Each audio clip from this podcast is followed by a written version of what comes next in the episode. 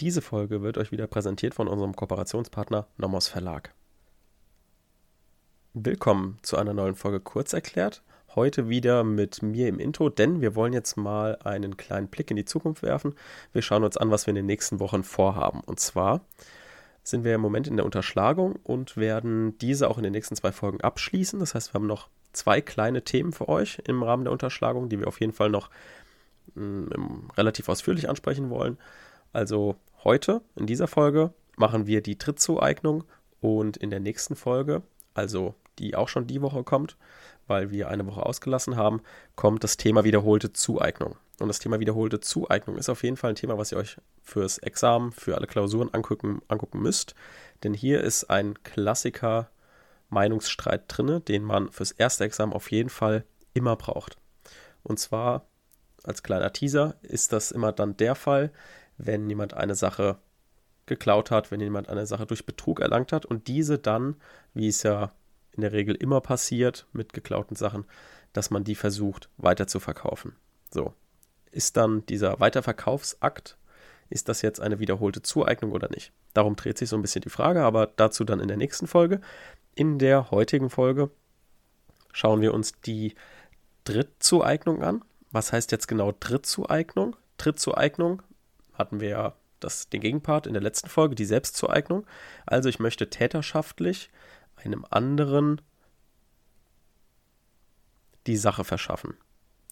Wir kennen die Drittzueignung auch aus dem Diebstahl. Also die Begriffe sind äh, ähnlich, deswegen brauchen wir hierzu nicht viel sagen, sondern wir schauen uns heute Fallgruppen an. Denn die, Drittzueignungs, äh, die Drittzueignung kann man sich in der Unterschlagung auch relativ gut anhand von Fallgruppen merken, weil wir wissen, Unterschlagung ist einfach ein komplizierteres Thema, denn es hat viel mit Eigentumsverhältnissen zu tun. Also die klassischen Fallgruppen in der Trittzueignung, die entstehen immer dann, wenn jemand eine Sache schon in Besitz hat. Das heißt, er hat sie vielleicht von dem Eigentümer per Laie den Besitz erlangt oder durch Miete oder was auch immer.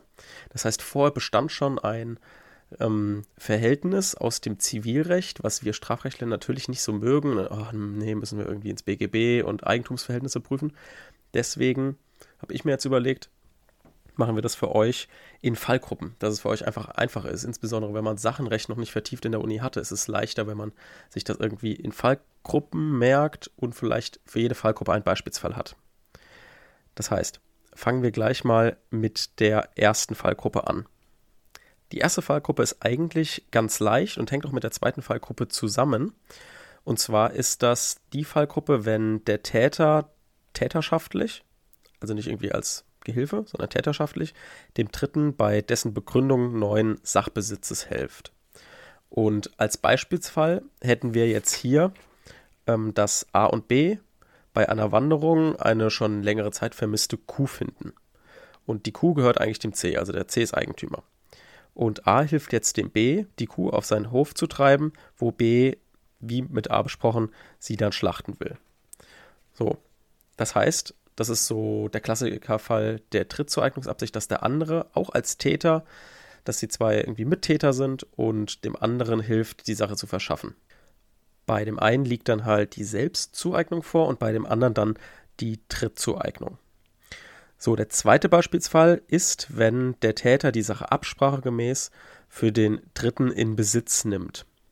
So, ist jetzt erstmal ein bisschen, ähm, ein bisschen komisch. Also ein Beispiel wäre, wenn der Y, der Y unmittelbaren Fremdbesitz für den X begründet, wodurch dieser dann mittelbare Eigenbesitzer, Eigenbesitzer wird.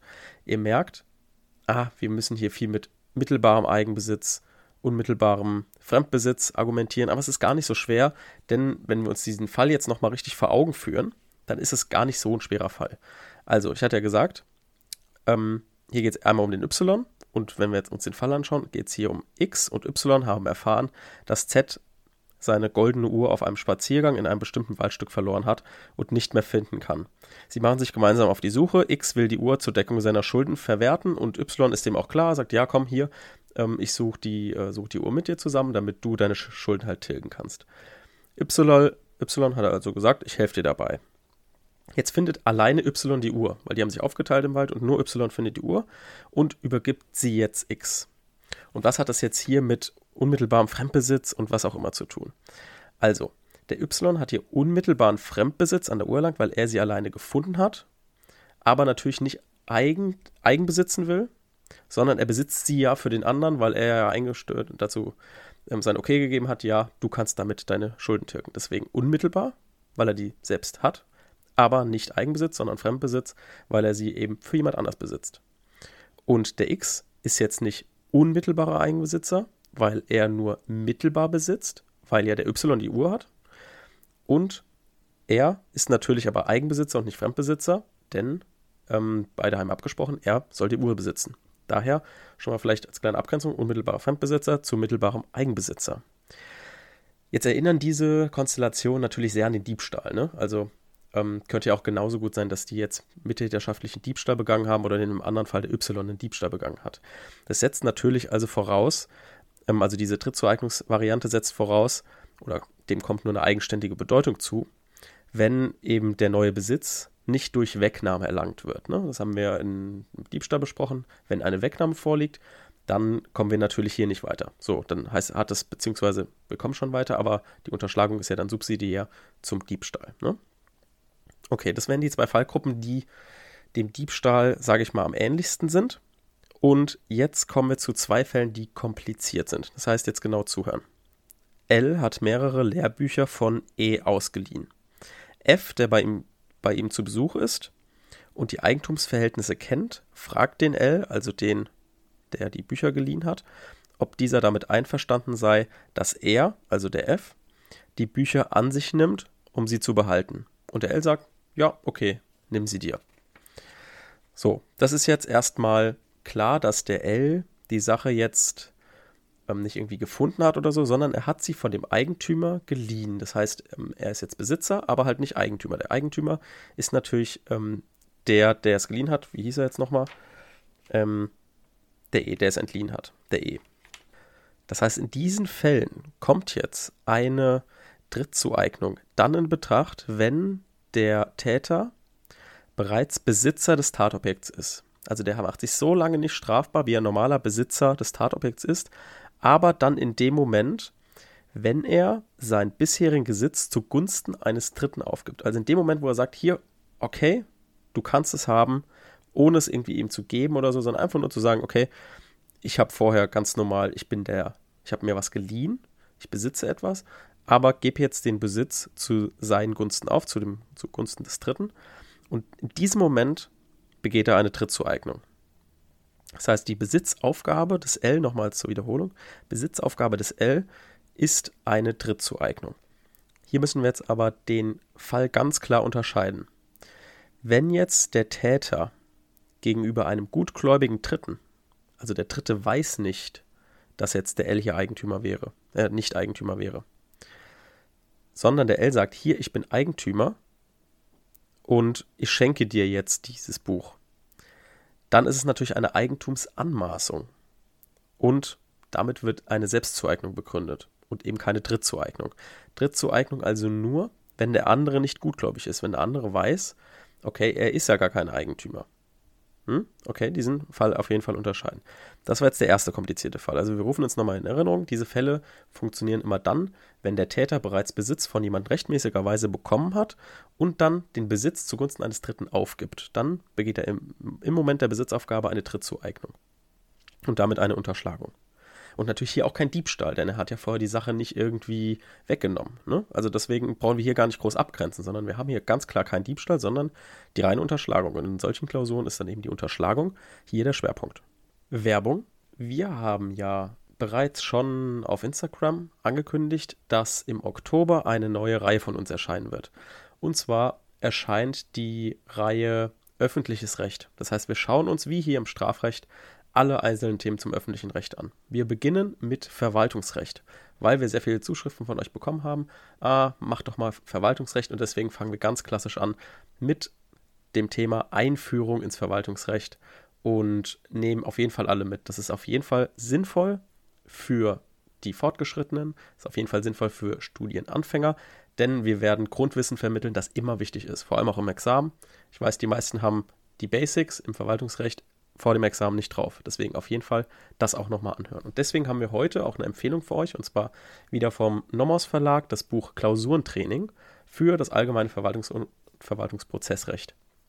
Und zwar von Professor Dr. Heiko Sauer. Ähm, das erscheint nämlich auch im Oktober, also genau passend. Und da schaut auf jeden Fall mal rein. Ich habe es mir schon ähm, durchgelesen und dort nehmen wir auch vielleicht den ein oder anderen Fall mal raus, weil die ganz gut dargestellt sind und auch insbesondere einfach ein schönes Klausurentraining sind. Und das ist ja das Wichtigste. Vergesst nicht, dass man immer auch viele Klausuren schreiben muss und nicht nur immer auswendig lernt. Denn man lernt, gute Klausuren zu schreiben, eben nur, indem man Klausuren übt und nicht, indem man die ganze Zeit auswendig lernt. Also eine Empfehlung von uns vom Nommers Verlag, Sauer, Klausurentraining, Allgemeines Verwaltungsrecht und Verwaltungsprozessrecht. Werbung Ende. Jetzt zum zweiten komplizierten Fall, den werde ich auf jeden Fall zweimal wiederholen, weil der ist wirklich nicht ganz leicht. Und zwar geht es hier darum, A hat ein wertvolles Buch von E ausgeliehen. A erklärt sich damit einverstanden, dass sich D, dem die Eigentumsverhältnisse bekannt sind, als Eigentümer des Buches ausgibt und es an den Gutgläubigen G unter Abtretung des Rückgabeanspruchs gegen A aus einem angeblich zwischen D und A bestehenden Leihverhältnis verkauft und übereignet. Das ist jetzt eine Verfügung nach 929, 931, also eine Eigentumsübertragung mit Abtretung des Rückgabeanspruchs. Und wenn wir uns das jetzt nochmal ganz kurz klar machen. Der E ist hier der Entleiher. Der verleiht sein Buch an den A. So, das ist erstmal klar. Also hat wieder der A rechtmäßig irgendwie Besitz erlangt.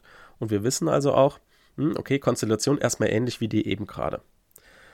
So, jetzt kommt wieder der D, also wie vorher auch. Der D sagt, ja, ich, ich, also D hat sich mit A abgesprochen, ähm, kann ich als gutgläubiger Eigentümer, ich geriere mich als gutgläubiger Eigentümer, einem weiteren Dritten ihm das Eigentum übertragen, indem ich vorgaukel. Zwischen uns zwei besteht ein Verhältnis, ein Leihverhältnis, also ich habe dir das Buch geliehen und drehte dem anderen Dritten, also dem A, dann den Rückgabeanspruch ab. So kann man nämlich auch nach 931, 929 Eigentum übertragen.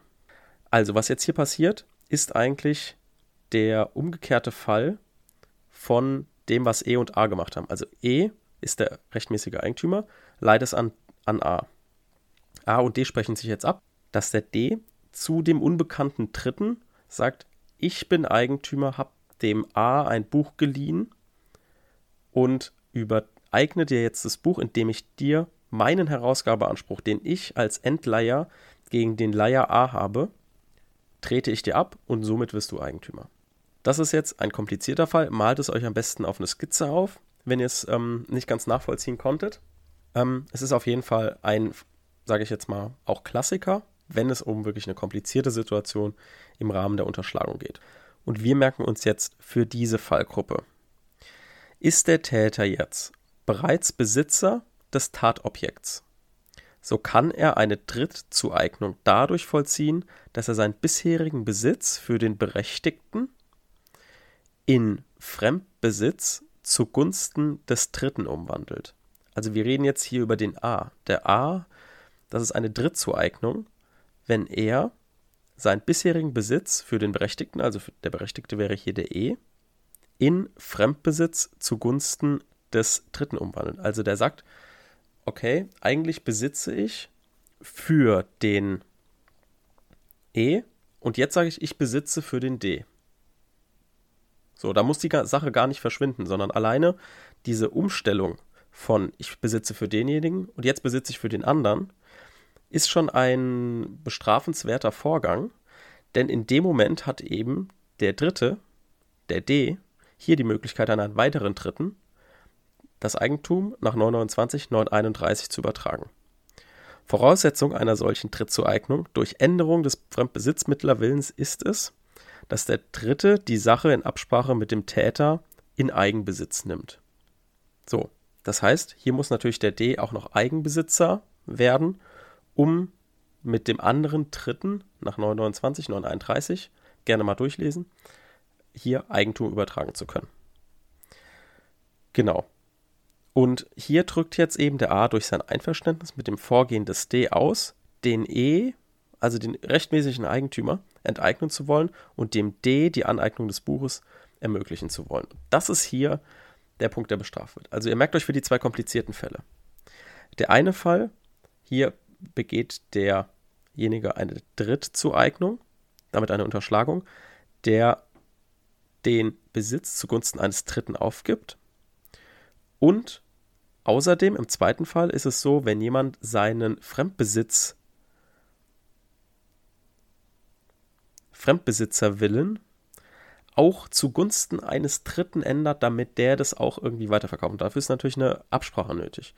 Wenn das auch der Fall ist, ist das auch eine Drittzueignung. Okay, das haben wir jetzt verstanden. Hört es euch am besten noch zweimal an, damit man das auch versteht. Da habt ihr gleich ein bisschen was für Zivilrecht getan. Und jetzt nochmal einen kleinen Abschlussfall, auch eine kleine Fallgruppe, die aber nie eine Drittzueignung ist. Also, wenn der Täter eine Sache in den Wald bringt, ähm, die ihm nicht gehört, sondern er hat es auch wieder geliehen von dem E, von dem Entleiher und stellt das Fahrrad ab in der Hoffnung, irgendjemand nimmt es mit.